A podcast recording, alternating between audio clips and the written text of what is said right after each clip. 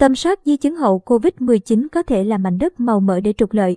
Nếu chưa có quy định rõ ràng về tầm soát di chứng hậu COVID-19, đây sẽ là mảnh đất màu mỡ để một số người lợi dụng, bác sĩ Phạm Thanh Việt bày tỏ.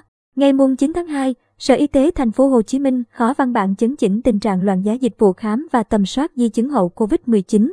Trong khi đó, giới chuyên môn lo ngại hơn về việc lạm dụng các chỉ định xét nghiệm cận lâm sàng có thể ảnh hưởng sức khỏe và tốn kém không cần thiết cho người bệnh. Theo tìm hiểu của Dinh về gói khám tầm soát di chứng hậu COVID-19, một số bệnh viện, phòng khám chào mời nên mua gói khám hậu COVID-19 để có giá thành rẻ hơn khi thực hiện dịch vụ lẻ. Hiện tại, chúng tôi có chương trình giảm giá. Khuyến khích người bệnh nên cân nhắc mua theo gói vì giá sẽ rẻ hơn các dịch vụ lẻ, nhân viên tư vấn online của một bệnh viện nói. Thực tế, sau làn sóng bùng phát dịch COVID-19 hồi tháng 7 đến tháng 10 năm 2021, tình trạng F0 khỏi bệnh gặp các vấn đề COVID-19 kéo dài tăng cao. Các chuyên gia trong nước về thế giới cũng nhìn nhận hậu COVID-19 là vấn đề thực tế của xã hội sau đại dịch. Từ một vài khoa điều trị hậu COVID-19 tại bệnh viện công lập và trung ương đóng tại thành phố Hồ Chí Minh, các cơ sở quảng cáo dịch vụ điều trị hậu COVID-19 bắt đầu nở rộ khắp cả nước với nhiều gói dịch vụ, giá thành từ vài trăm đến vài triệu đồng, không được lạm dụng chỉ định cận lâm sàng.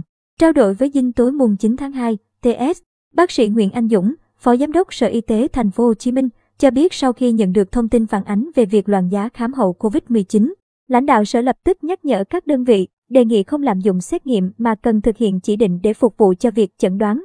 Phó giáo sư tiến sĩ Phùng Thế Nguyên, trưởng khoa COVID-19, Bệnh viện Nhi đồng 1, Thành phố Hồ Chí Minh, cũng nhận định rằng khi tâm lý người dân hoang mang do vấn đề hậu COVID-19, tình trạng lạm dụng các chỉ định và dịch vụ không cần thiết rất dễ xảy ra. Tuy nhiên, việc chỉ định này phải thực hiện theo tùy tình trạng bệnh lý của người đến khám.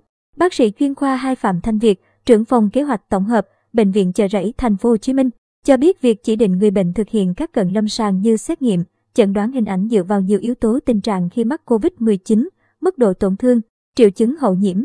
Nếu người bệnh có triệu chứng cụ thể, khám như bệnh lý thông thường, bảo hiểm y tế sẽ thanh toán theo quy định.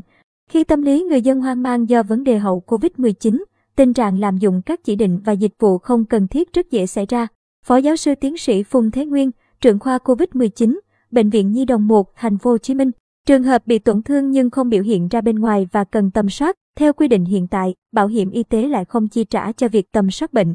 Nếu chưa có quy định rõ ràng về tầm soát di chứng hậu COVID-19, đây sẽ là mảnh đất màu mỡ để một số người lợi dụng, bác sĩ Việt chia sẻ.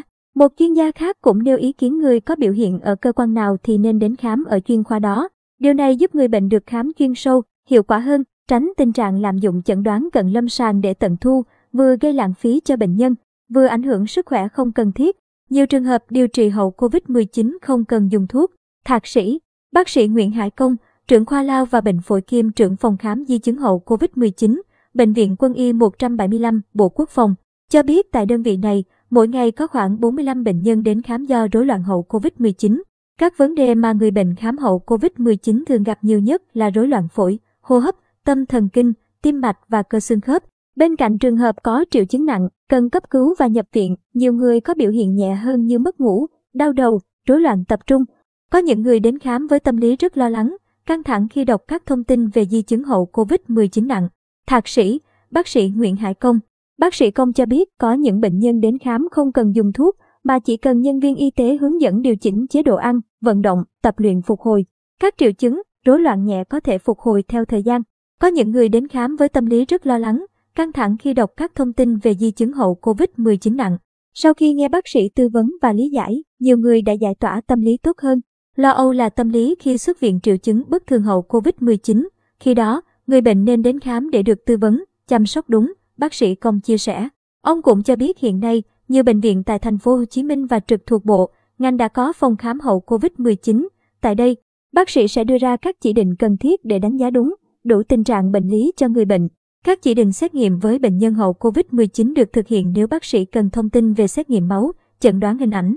Tuy nhiên, để được khám và điều trị tốt nhất, người bệnh nên lựa chọn cơ sở y tế uy tín thay vì nghe quảng cáo và đến những nơi kém chất lượng. Bác sĩ Công khuyến cáo,